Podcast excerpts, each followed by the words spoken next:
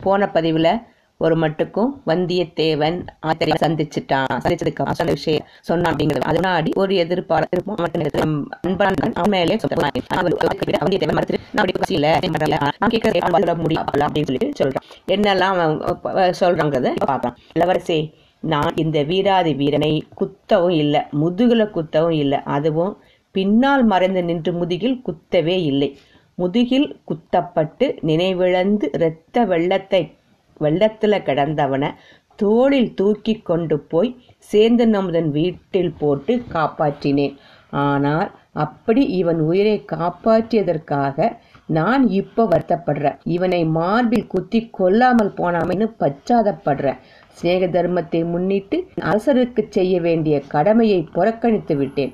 ஐயா இவன் என்னை சிநேக துரோகி என்று சொன்னான். ஆனால் துரோகி மட்டுமல்ல எஜமான துரோகி. இவன் முதுகில் குத்தப்பட்டது எங்கே எந்த சந்தர்ப்பத்தில் என்று கேளுங்கள். தஞ்சாவூட்டையில் ரகசிய இவன் பழுவேட்டை அரண்மனையில் கொண்டு போய் விட்டு திரும்பினான் என்று கேளுங்கள். பெரிய பழுவேட்டரையில் பொக்கிஷ நிலவரையில் இவன் அன்றிரவு யாரை பார்த்தான் என்று கேளுங்கள். ஆடி மாதம் பருவருக்கு தினத்தில் என்னுடைய கடம்பூர் மாளிகையில் என்ன நடந்தது என்று கேளுங்கள். அன்றைக்கு அங்கே மூடு பல்லக்கில் மறைந்து கொண்டு வந்தது யார் என்று கேளுங்கள். இத்தனையும் கேட்ட உடனே கந்தமாறனுக்கு எப்படி இருக்கும்? கந்தமாறன் உடல் நடுங்க நான் குளற அடே அற்ப பயிலே நிறுத்து உன் பேச்சை. இல்லாவிட்டால் இதோ இந்த வேலுக்கு இரையாவாய் என்று கூறி வேலை கையில் எடுத்தான். ஆதித்த கரிகாலன் அவனுடைய படபடப்பை கண்டு சிறிது வியப்படைந்தான். கந்தமாறனுடைய கையில் இருந்த வேலை பிடுங்கி தனது இரும்புயொத்த கைகளினால் அதன் அடிக்காம்பை வளைத்தான். வேல் படார் என்று முறிந்தது. அதன் இரு பகுதிகளையும் ஆதித்த கரிகாலன் வீசி தூர எரிந்துவிட்டு ஜாக்கிரதை என் சிநேகிதர்கள் என் முன்னாலேயே சண்டையிடுவதை நான் சும்மா பார்த்து கொண்டிருக்க முடியாது. பார்த்திபேந்திரா இவர்களில் யாராவது இனி வேலையோ வாழையோ கையில் எடுத்தால் உடனே அவனை சிறைப்படுத்துவது உன் பொறுப்பு என்றான். உடனே வந்தியத்தேவன் தன்னிடமிருந்த வாளை எடுத்து பார்த்திபேந்திரனிடம் கொடுத்தான். பார்த்திபேந்திரனும் வேண்டா வெறுப்பாக அந்த வாளை பெற்றுக்கொண்டான் கந்தமாரா உன்னுடைய குற்றச்சாட்டுக்கு வல்லவரையன் மறுமொழி கூறினான். அதன் உண்மையை குறித்து நானே சாவகாசமாக விசாரித்து தீர்ப்பு கூறுகிறேன். அவன் கேட்ட கேள்விகளுக்கு நீ விடை சொல்லப் போகிறாயா? என்று கரிகாலன் கரிகாலன் கேட்கிறான். கந்தமாறன் தட்டு தடுமாறி மென்று விழுங்கி கொண்டு ஐயா அந்த விஷயங்களைப் பற்றி நான் யாரிடமும் சொல்லுவதில்லை என்று சத்தியம் செய்திருக்கிறேன் என்றான். பார்த்திபேந்திரன் இப்ப தலையிட்டு அரசே இவர்கள் ஒருவரையொருவர் குற்றம் சாட்டுவது ஏதோ பெண்ணை பற்றிய விஷயமாக காண்கிறது. ஆகையால் இவர்களை தனித்தனியாக கேட்டு தெரிந்து கொள்வது நலம் என்றான். ஆம் பார்த்திபா நானும் அப்படித்தான் கருதுகிறேன். நீங்கள் மூன்று பேரும் தனித்தனியாக பழுவூர் இளையராணியை பார்த்து அவளுடைய மோக வலையில் விழுந்திருக்கிறீர்கள். ஆகையினால் தான் ஒருவரை ஒருவர் விழுங்கிவிட பார்க்கிறீர்கள் என்று கரிகாலர் கூறிவிட்டு மறுபடியும் சிரித்தார். பார்த்திபேந்திரனுடைய முகம் சினுங்கியது. அவன் பிரபு தாங்கள் இன்றைக்கு எந்த முக்கிய விஷயத்தையும் லேசாக கருதி சிரிக்க தீர்மானித்திருப்பதாக தெரிகிறது. நல்லது நானும் சொல்ல வேண்டியதை சொல்லிவிடுகிறேன். இந்த வந்தியத்தேவன் பேரில் எனக்கும் பல சந்தேகங்கள் இருக்கின்றன. முக்கியமானதை மட்டும் இப்போது சொல்கிறேன். இவனை தீப்பிடித்த கப்பலிலிருந்து காப்பாற்றுவதற்காகவே தங்கள் அருமை சகோதரர் நடுக்கடலில் கடும் புயலில் குதித்தார். பிறகு வரை காணவே இல்லை. இவன் மட்டும் அன்றிருந்த மேனிக்கு அழிவில்லாமல் கொட்டாப்புளியைப் போல இங்கே வந்து முளைத்திருக்கிறான். தங்கள் சகோதரர் என்ன ஆனார் என்று இவனை கேளுங்கள். அவரை கடல் கொண்டிருந்தால் அதற்கு இந்த பாதகனே காரணமாவான் என்றார் க கரிகாலர் வந்தியத்தேவனை பார்த்து இதற்கு என்ன மறுமொழி சொல்கிறாய்? என்று கேட்டார். ஐயா இவருடைய கேள்விக்கு நான் மறுமொழி சொல்வதற்கு முன்னால் இவர் ஒரு கேள்விக்கு விடை சொல்லட்டும். பொன்னியின் செல்வரை இலங்கையிலிருந்து இவர் தான் தம்முடைய கப்பலில் அழைத்து கொண்டு புறப்பட்டார். முதன் மந்திரி அனிருத்தரும் சேனாதிபதி பூதி விக்ரமகேசரியும் இலங்கையிலேயே இருக்கும்படி பொன்னியின் செல்வரை கேட்டுக்கொண்டார்கள். ஆயினும் தமையன் கட்டளையை பெரிதாய் மதித்து இளவரசர் இவருடைய கப்பலில் ஏறி கிளம்பினார். அவரை ஏன் இவர் பத்திரமாக தங்களிடம் கொண்டு வந்து சேர்க்கவில்லை? நடுக்கடலில் பொன்னியின் செல்வர் குதித்த போது இவர் ஏன் பார்த்து கொண்டு நின்றார்? ஏன் இளவரசரை தடுக்கவில்லை? ஏழையும் அனாதையுமான என்னை காப்பாற்றுவதற்காக பொன்னியின் செல்வர் தம் உயிருக்கு துணிந்து இறங்கினாரே. வீர பல்லவ குலத்தில் தோன்றலாகிய இவரும் இவருடைய ஆட்களும் இளவரசரை கா பாதுகாப்பதற்காக ஏன் கடல் குதிக்கல? அவரை கடல் கொண்டு போவதை வேடிக்கை என்று எண்ணி பார்த்து கொண்டு நின்றார்களா? பார்த்திபேந்தனுடைய முகத்தில் எள்ளும் கொள்ளும் வெடித்தது. அவனுடைய கைகள் துடித்தன உதடுகளும் துடித்தன உடல் ஆடியது. ஐயா இந்த மூடன் என் மீது குற்றம் சுமத்துகிறான் என்று என தோடுகிறது. இளவரசரை நானே கொன்று விட்டேன் என்று கூட சொல்வான் போலிருக்கிறது.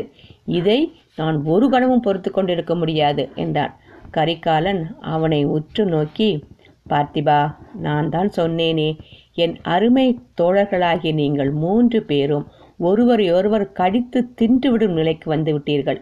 இதற்கெல்லாம் நான் உங்கள் பேரில் குற்றம் சொல்லவில்லை. அந்த பழுவூர் ராணியின் சக்தி அப்படிப்பட்டது என்பதை நானே உணர்ந்திருக்கிறேன். நீயும் கந்தமாறனும் குதிரை மீது ஏறி சற்று முன்னால் மெதுவாக போய்க்கொண்டிருங்கள். இவனுடைய பிரயாண விவரங்களை கேட்டுக்கொண்டு நான் சற்று பின்னால் வருகிறேன். உங்கள் குற்றச்சாட்டுகளை பற்றி விசாரித்து உண்மையை கண்டுபிடிக்கிறேன். ஆனால் ஒன்று நிச்சயமாய் வைத்துக் கொள்ளுங்கள். நீங்கள் மூன்று பேரும் சிநேகமாக இருந்தே தீர வேண்டும். ஒருவருக்கொருவர் சண்டை போட்டுக் கொண்டீர்களானால் அதை காட்டிலும் எனக்கு அதிருப்தி உண்டாக்குவது வேறொன்றும் இராது பார்த்திபேந்திரனும் கந்தபாரனும் வேறு வழியின்றி தத்தம் குதிரை மீது ஏறி முன்னால் சென்றார்கள். அப்போது ஆழ்வார்க்கடியான் வந்தியத்தேவன் அருகில் வந்து அவன் காதோடு அப்பனே நீ வெகு கெட்டிக்காரனாகிவிட்டாய். பொய்யும் சொல்லாமல் உண்மையும் வெளியிடாமல் வெகு சாமர்த்தியமாக பேசி தப்பித்து கொண்டாய் என்ன அப்போதுதான் ஆதித்த கரிகாலன் பார்வை அங்கு வந்த ஆழ்வார்க்கடியான் மீது விழுந்தது. ஓஹோ இவன் யார்? எப்போதோ எங்கேயோ பார்த்த முகமாக இருக்கிறதே என்று கேட்டார் ஆம் அரசே சில நாட்களுக்கும் சில ஆண்டுகளுக்கும் முன்பு என்னை பார்த்திருக்கிறீர்கள். அப்படிங்கிற ஆழ்வார்க்கடியான் உன் குரலை கூட கேட்ட குரலாகத்தான் இருக்கிறது. ஆம் ஐயா மூன்று ஆண்டுகளுக்கு முன்பு மிக முக்கியமான ஒரு தருணத்தில் என் குரலை கேட்டீர்கள். ஆயத்த கரிகாலர் முகத்தில் திடீரென்று ஒரு கரிய நிழல் வேகமாக படர்வது போல் இருந்துச்சு. மூன்று ஆண்டுகளுக்கு முன்னால். முக்கியமான தருணம். அது என்ன? வைகை நதி தீவில் பகைவனை தேடி அலைந்த போது நான் கேட்ட குரலா? அப்படியும் இருக்க முடியுமா? அந்த குரல் என் குரல் தான் அரசே. பகைவன் ஒளிந்திருந்த இடத்தை தங்களுக்கு மரத்தின் மறைவில் இருந்து சொன்னவன் நான் தான் ஆகா என்ன பயங்கரமான தினம் அது. அன்றைக்கு எனக்கு பிடித்திருந்த வெறியை நினைத்தால் இன்று கூட உடல் நடுங்குகிறது. வைஷ்ணவனே நீ ஏன் அன்று காட்டில் மறைந்திருந்தாய்? எதற்காக உன்னை அசரீரியாக மாற்றிக்கொண்டாய் அரசே சற்று முன் தாங்களே சொன்னீர்களே தங்களுக்கு அன்று பிடித்த பிடித்திருந்த வெறியை பற்றி. எதிரில் கண்டவர்களையெல்லாம் வெட்டி வீழ்த்தி கொண்டு போனீர்கள். சில காலம் நான் உயிர் வாழ விரும்பினேன். அது மட்டும்தானா காரணம்? அசரீரி வெளிவந்து எனக்கு வழிகாட்டட்டும் என்று எவ்வளவோ முறை தொண்டை வலிக்க குவினேனே. அப்போதும் நீ ஏன் வெளிவரவில்லை? நான் வளர்த்த சகோதரி இப்போது பழுவூர் இளையராணி. அவளுடைய தீராத கோபத்திற்கு ஆளாக நான் விரும்பவில்லை. அவளுடைய தீராத கோபத்திற்கு நான் மட்டும் ஆளாகலாம் என்று எண்ணினாயாக்கும். அட சண்டாளா! என்று கூறி கரிகாலன் இடையிலிருந்த கத்தியை உருவினார். வந்தியத்தேவன் பயந்து போனான். ஆழ்வார்க்கடியானுடைய வாழ்வு அன்றோடு முடிந்தது என்றே எண்ணினான். மிக்க நயத்துடன் ஐயா இந்த வைஷ்ணவன் முதன் மந்திரியிடமிருந்து வந்திருக்கிறான். இவன் கொண்டு வந்த செய்தியை கேட்டுக்கொண்டு தண்டியுங்கள் என்றான். ஆகா இவனை தண்டித்து என்ன பிரயோஜனம்? இனி யாரை தண்டித்து என்ன பயன்? என்று கூறி கரிகாலன் கத்தியை உரையில் போட்டான். கரிகாலன் கோபத்தைக் கண்டு வந்தியத்தேவன் பயந்தது போல ஆழ்வார்க்கடியான் பயந்ததாக தெரியவில்லை. முகத்தில் விசித்திரமான புன்னகையுடன் அரசே தங்கள் கோபத்தை என் பேரில் திருப்புவீர்கள் என்று எண்ணித்தான். இத்தனை நாளும் தங்களை நான் நேரில் சந்திக்காமல் இருந்தேன் என் பேரில் என் சகோதரி கொண்ட கோபமும் இன்னும் தீரவில்லை. இன்று வரையில் என்னை பார்ப்பதற்கு பிடிவாதமாக மறுத்து கொண்டிருக்கிறாள். ஆனால் தங்கள் பேரில் அவளுடைய கோபம் தீர்ந்து விட்டதாக காண்கிறது. நந்தினி தேவியின் அன்பான திருமுக ஓலையை பார்த்துவிட்டுத்தானே தாங்கள் கடம்பூர் மாளிகைக்கு விருந்துக்கு புறப்பட்டீர்கள்? என்றார் ஆஹா துஷ்ட வைஷ்ணவனே அது உனக்கு எப்படி தெரிந்தது? என்று கரிகாலன் கேட்டான். ஐயா முதன் மந்திரி அனிருத்தன் பணியாளன் நான். முதன் மந்திரிக்கு தெரியாமல் இந்த சோழ ராஜ்யத்தில் எந்த சிறிய காரியமும் நடக்க முடியாது என்றான் ஆழ்வார்க்கடியான். பார்த்து கொண்டே இரு.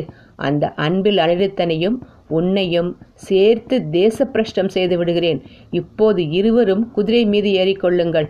என் இரு பக்கத்திலும் வந்து பேசிக்கொண்டிருங்கள். பேசிக்கொண்டே போகலாம். என்றான் ஆதித்த கரிகாலன் ரெண்டு பேரும் அதில் என்னெல்லாம் பேசிட்டு போகிறாங்கங்கிறது நமக்கு தெரியாது. கடம்பூர் மாளிகையின் விருந்தினர் பகுதியில் விசேஷமாக அலங்கரிக்கப்பட்டிருந்த அந்த அறையில் சப்பரமஞ்ச கட்டலில் நந்தினி சாய்ந்து கொண்டிருந்தாள். அவளும் அன்றைக்கு மிக நன்றாக அலங்கரித்து கொண்டு விளங்கினாள். அவளுடைய முகம் என்றுமில்லாத எழிலுடன் திகழ்ந்தது. அவள் பகற்கனவு கொண்டு கொண்டிருக்கிறாள் என்பது அவளுடைய பாதி மூடிய கண்களிலிருந்து தெரிந்தது. கண்களின் கரிய இமைகள் மூடி திறக்கும் போதெல்லாம் விழிகளிலிருந்து மின்னலைப் போன்ற காந்த ஒளிக்கிரணங்கள் தோன்றி மறைந்து கொண்டிருந்தன. இதிலிருந்து அவள் பார்ப்பதற்கு அரைத்தூக்கத்தில் இருப்பதாக தோன்றினாலும் அவளுடைய உள்ளம் உத்வேகத்துடன் சிந்தித்துக் கொண்டிருப்பது சிந்தித்துக் கொண்டிருந்தது என்பது நன்றாக புலனாயிற்று. இன்னும் சிறிது கூர்ந்து கவனித்து பார்த்தால் அவளுடைய பாதி மூடிய கண்களின் பார்வை அந்த அறையின் ஒரு பக்கத்தில் அகிர்குண்டத்திலிருந்து கிளம்பிக் கொண்டிருந்த புகைத்திரளின் மீது சென்று சென்றிருந்தது என்பதை அறியலாம்.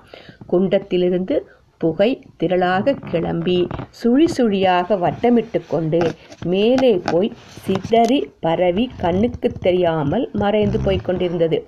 அந்த அகிர்புகைச் சுழிகளிலே நந்தினி என்னென்ன காட்சிகளை கண்டாலோ தெரியாது. திடீரென்று அவள் ஒரு பெருமூச்சு விட்டாள். அவளுடைய பவழ இதழ்கள் ஆம் ஆம் நான் கண்ட கனவுகள் எல்லாம் இந்த புகைத்திரளில் தோன்றும் சுழிகளைப் போலவே ஒன்றுமில்லாமல் போயின. இந்த புகைத்திரளாவது அருமையான நறுமணத்தை தனக்கு பின்னால் விட்டுவிட்டு மறைகிறது. என் கனவுகள் பின்னால் விட்டுவிட்டு போனவையெல்லாம் வேதனையும் துன்பமும் அவதூறும் அபகீர்த்தியும் தான் என்று முணுமுணுத்தாள். அச்சமயம் தேவி தேவி உள்ளே வரலாமா? என்று மணிமேகலையின் மெல்லிய குரல் கேட்டது. வா அம்மா வா. உன்னுடைய வீட்டில் நீ வருவதற்கு என்னை கேட்பானேன்? என்றாள் நந்தினி. மணிமேகலை அந்த கதவை திறந்து கொண்டு மெல்ல நடந்து வந்தாள். ஆனால் அவளுடைய முகத்தோற்றத்திலும் நடக்கும் நடையிலும் கையின் வீச்சிலும் உற்சாகம் ததும்பியபடியால் அவள் துள்ளி குதித்து ஆடிப்பாடி கொண்டு வருவதாக தோன்றியது. நந்தினி சிறிது நிமிர்ந்து உட்கார்ந்து கட்டிலுக்கு பக்கத்தில் இருந்த தந்த பீடத்தை காட்டி அதில் மணிமேகலையை உட்காரச் சொன்னாள். மணிமேகலை உட்கார்ந்து கொண்டு தேவி தங்களிடம் நான் எப்படி எப்படி நடந்து கொள்ள வேண்டும் என்று என் தமையன் எனக்கு சொல்லிக் கொடுத்திருக்கிறான். தென்தேசத்தாரின் நாகரிகத்தை பற்றி ரொம்பவும் சொல்லியிருக்கிறான். கேட்காமல் கொள்ளாமல் திடீரென்று இன்னொருவர் அறைக்குள் நுழையக்கூடாது என்று தெரிவித்திருக்கிறான் என்றான். தென்தேசா தென்தேசத்தாரும் தென் தேசத்தாரும் அவர்களுடைய நாகரிகமும் நாசமாய் போகட்டும். உன் அண்ணன் உனக்கு சொல்லிக் கொடுத்ததை எல்லாம் உடனே மறந்துவிடு. என்னை தேவி என்றோ மகாராணி என்றோ ஒருபோதும் கூப்பிடாதே. அக்கா என்றே அழை. அக்கா அக்கா அடிக்கடி நான் வந்து தொந்தரவு செய்வது உங்களுக்கு கஷ்டமாயிராதல்லவா? நீ அடிக்கடி வந்து தொந்தரவு செய்வது கஷ்டமாகத்தான் இருக்கும். என்னை விட்டு போகாமல் இங்கேயே இருந்து விட்டாயானால் ஒரு தொந்தரவும் இராது என்று கூறி நந்தினி புன்னகை புரிந்தாள். அந்த புன்னகையில் சொக்கிப் போன மணிமேகலை சற்று நேரம் நந்தினியின் முகத்தையே பார்த்து கொண்டிருந்து விட்டு தங்களைப் போன்ற அழகியை நான் பார்த்ததே இல்லை சித்திரங்களிலே கூட பார்த்ததில்லை என்று சொன்னாள். பெண்ணே நீ வேறு என் மீது மோகம் கொண்டு விடாதே. ஏற்கனவே நான் ஒரு மாயமோகினி என்பதெல்லாம் என்பதாக ஊரெல்லாம் பேச்சாயிருக்கிறது. என் பக்கத்தில் வரும் ஆண் பிள்ளைகளை மயக்கிவிடுகிறேன் என்று என்னை பற்றி அவதூறு பேசுகிறார்கள். அக்கா அப்படி யாராவது அவதூறு பேசுவது என் காதில் மட்டும் விழுந்தால் அவர்களுடைய நாக்கை ஒட்ட அறுத்துவிட்டுத்தான் மறுகாரியம் பார்ப்பேன் என்றாள் மணிமேகலை. ஊராரை குற்றம் சொல்வதில் பயனில்லை மணிமேகலை. நான் கிழவரை கல்யாணம் செய்து கொண்டிருக்கிறேன் அல்லவா? அதனால் அப்படித்தான் பேசுவார்கள். மணிமேகலையின் முகம் சுருங்கிற்று. ஆமாம் ஆமாம் அதை நினைத்தால் எனக்கு கூட வருத்தமாக இருக்கிறது. என் தமையனும் சொல்லி சொல்லி வருத்தப்பட்டான். அதற்காக ஒருத்தரை கன்றபடி அவதூறு பேசலாமா என்ன? பேசினால் பேசிக்கொண்டு போகிறார்கள் மணிமேகலை. அப்பேற்பட்ட சீதாதேவியை பற்றி கூடத்தான் ஊரில் அவதூறு பேசினார்கள். அதனால் சீதைக்கு என்ன நஷ்டம் வந்து விட்டது? என் விஷயம் இருக்கட்டும். உன்னை பற்றி சொல்லு. என்னை பற்றி சொல்வதற்கு என்ன இருக்கிறது அக்கா? அடிக்கள்ளி இன்று மாலையில் வந்து உன் மனத்தில் உள்ள அந்தரகத்தை சொல்லுகிறேன் என்று நீ கூறிவிட்டு போகவில்லையா? இப்போது என்ன சொல்வதற்கு இருக்கிறது என்கிறாயே? என்று கூறிவிட்டு நந்தினி மணிமேகலையின் அழகிய கன்னத்தை லேசாக கிள்ளினாள். அக்கா எப்போதும் எனக்கு இப்படியே தங்களுடன் இருந்துவிட வேண்டும் என்று ஆசையாய் இருக்கிறது எனக்கு சுயம்பரம் வைத்து பெண்கள் பெண்களையே கல்யாணம் செய்து கொள்ளலாம் என்று ஏற்படுத்தால் ஏற்படுத்தினால் நான் தங்களுக்குத்தான் மாலையிடுவேன் என்றாள் மணிமேகலை. என்னை நீ பார்த்து முழுமையாக ஒரு நாள் கூட ஆகவில்லை. அதற்குள் இப்படி மாய்மால வார்த்தைகள் பேசுகிறாயே. அதை பற்றி எனக்கு சந்தோஷந்தான். எனக்கு பிரியமான தோழி உன்னைப் போல ஒருத்தி இல்லையே என்று எவ்வளவோ தாபப்பட்டு கொண்டிருந்தேன். சோழ நாட்டின் சிற்றரசர் விட்டு பெண்கள் எல்லாரும் அந்த பழையாறை பிசாசைத்தான் தேடிக்கொண்டு போவார்கள். நீ ஒருத்தியாவது எனக்கு மிச்சமிருக்கிறாயே ஆனால் சற்று முன் நீ கூறியது நடவாத காரியம். பெண்ணுக்கு பெண் மாலையிடுவது என்று உல என்பது உலகில் என்றும் நடந்ததில்லை. யாராவது ஒரு ஆண் பிள்ளையைத்தான் நீ மணந்து கொண்டு தீர வேண்டும். கன்னி பெண்ணாகவே இருந்து விட்டால் என்னக்கா முடியாது கண்ணே முடியாது. பெண்ணாயிருக்க எந் கன்னி பெண்ணாயிருக்க இந்த உலகம் உன்னை விடவே விடாது. உன் அம்மாவும் அப்பாவும் விடமாட்டார்கள் உன் தமையனும் விடமாட்டான். யாராவது ஒரு ஆண் பிள்ளையின் கழுத்தில் உன்னை கட்டிவிட்டால்தான் அவர்களது மனது நிம்மதியடையும். அப்படி நீ கல்யாணம் செய்து கொள்வது என்று ஏற்பட்டால் யாரை மணந்து கொள்ள பிரியப்படுகிறாய்? சொல்லு. பேரை குறிப்பிட்டு கேளுங்கள் அக்கா சொல்கிறேன். சரி சரி அப்படியே கேட்கிறேன். சிவபக்தியில் சிறந்த மதுராந்தக தேவரை மணந்து கொள்ள விரும்புகிறாயா? அல்லது வீர தீர பராக்கிரமங்கள் மிகுந்த ஆதித்த கரிகாலருக்கு மாலையிட பிரியப்படுகிறாயா? திடீரென்று மணிமேகலை எதையோ நினைத்து கொண்டவள் போல கலகலவென்று வாய்விட்டு சிரித்தாள். ஏன் சிரிக்கிறாய் மணிமேகலை? நான் பரிகாசம் செய்கிறேன் என்று எண்ணிக்கொண்டாயா? இந்த விஷயத்தை முடிவு செய்வதற்காகவே என்னை உன் தமையன் இங்கே முக்கியமாக வரச் சொன்னான். இன்னும் சற்று நேரத்தில் கரிகாலர் இங்கே வந்துவிடக்கூடும். உன் தமையனும் வந்து விடுவான். உன் அந்தரங்கத்தை அறிந்து கொள்வ அறிந்து சொல்வதாக அவனுக்கு நான் வாக்கு கொடுத்திருக்கிறேன் என்றாள் நந்தினி. என் அந்தரங்கம் இன்னதென்று எனக்கே தெரியவில்லையாக்கா நான் என்ன செய்யட்டும்? எதற்காக சிரித்தாய்? அதையாவது சொல் என்று கேட்டாள் நந்தினி. மதுராந்தகர் சொன் பெயரைச் சொன்னதும் ஒரு விஷயம் ஞாபகத்துக்கு வந்தது. நாலு மாதத்துக்கு முன்பு அவர் இந்த வீட்டுக்கு ஒரு தடவை வந்திருந்தார். தாங்கள் வழக்கமாக ஒரு மூடு பல்லக்கில் ஏறிக்கொண்டு ஒருவரும் பார்க்காமல் திரை போட்டு கொண்டு வந்தார். அந்த புறத்தில் எங்களுக்கு அந்த ரகசியம் தெரியாது. தாங்கள் தான் வந்திருக்கிறீர்கள் என்று எண்ணிக்கொண்டிருந்தோம். பழுவூர் ராணி ஏன் அந்த புறத்துக்கு வரவில்லை என்று ஒருவரை ஒருவர் கேட்டுக்கொண்டிருந்தோம் அக்கா பெண்களை பெண்கள் கல்யாணம் செய்து கொள்ள முடியாது என்று சற்று முன் சொன்னீர்கள் அல்லவா? மதுராந்தகரை நான் மணந்து கொள்வது ஒரு பெண்ணை மணந்து கொள்வது போலத்தான். நந்தினி புன்னகை புரித்து ஆம் மதுராந்தகரை நீ விரும்ப மாட்டாய் என்றுதான் நானும் நினைத்தேன். உன் அண்ணனிடமும் சொன்னேன். மதுராந்தக தேவர் முன்னுமே என் மைத்துனர் மகளை மணந்து கொண்டிருக்கிறார். அவள் ரொம்ப அகம்பாவக்காரி. அவளுடன் உன்னால் ஒரு நாள் கூட வாழ்க்கை நடத்த முடியாது. அப்படியானால் இளவரசர் கரிகாலரிடம் நீ மனத்தை செலுத்தி விட்டாய் என்று சொல்லு என்றாள் நந்தினி. அப்படியும் சொல்ல மாட்டேன் அக்கா. அவரை நான் பார்த்ததே இல்லை. எப்படி என் மனம் அவரிடம் சென்றிருக்க முடியும்? அடியே ராஜகுலத்து பெண்கள் பார்த்துவிட்டுத்தான் மனதை செலுத்துவது என்பது உண்டா? கதைகளிலும் காவியங்களிலும் சித்திரங்களை பார்த்துவிட்டு கீர்த்தியை கேட்டுவிட்டும் காதல் கொண்ட பெண்களை பற்றி நீ அறிந்ததில்லையா? ஆம் ஆம் அ- அறிந்திருக்கிறேன். ஆதித்த கரிகாலர்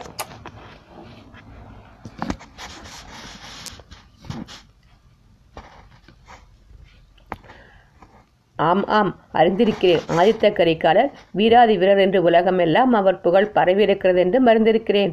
அக்கா வீரபாண்டியனுடைய தலையை ஆதித்த கரிகாலர் ஒரே வெட்டில் வெட்டிவிட்டாராமே அது உண்மையா? நந்தினியின் முகம் அச்சமயம் எவ்வளவு பயங்கரமாக மாறியது என்பதை மணிமேகலை கவனிக்கவே இல்லை. நந்தினி ஒரு சில வினாடி நேரம் வேறு பக்கம் பார்த்து கொண்டிருந்து விட்டு திரும்பினாள். அதற்குள் அவன் முகம் பழையபடி பார்ப்போரை மயக்கும் மோகன வசீகரத்துடன் விளங்கியது. மணிமேகலை ஒருவருடைய தலையை ஒரே வெட்டில் வெட்டி விடுவது பெரிய வீரம் என்று கருதுகிறாயா?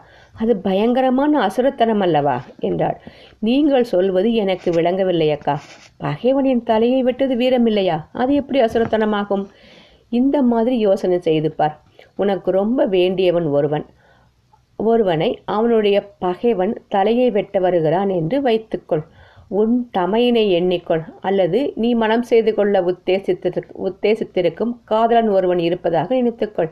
அவன் காயம்பட்டு படுத்த படுக்கையாக கிடக்கும்போது இன்னொருவன் அவனுடைய பகைவன் கத்தியை ஓங்கிக் கொண்டு தலையை வெட்ட வருகிறான் என்று எண்ணிக்கொள். அப்படி வெட்ட வருகிறனுடைய வீரத்தை நீ மெச்சி பாராட்டுவாயா? என்று கேட்டாள் பழுவூர் ராணி. மணிமேகலை சற்று யோசித்துவிட்டு அக்கா மிக விசித்திரமான கேள்வி நீங்கள் கேட்கிறீர்கள்.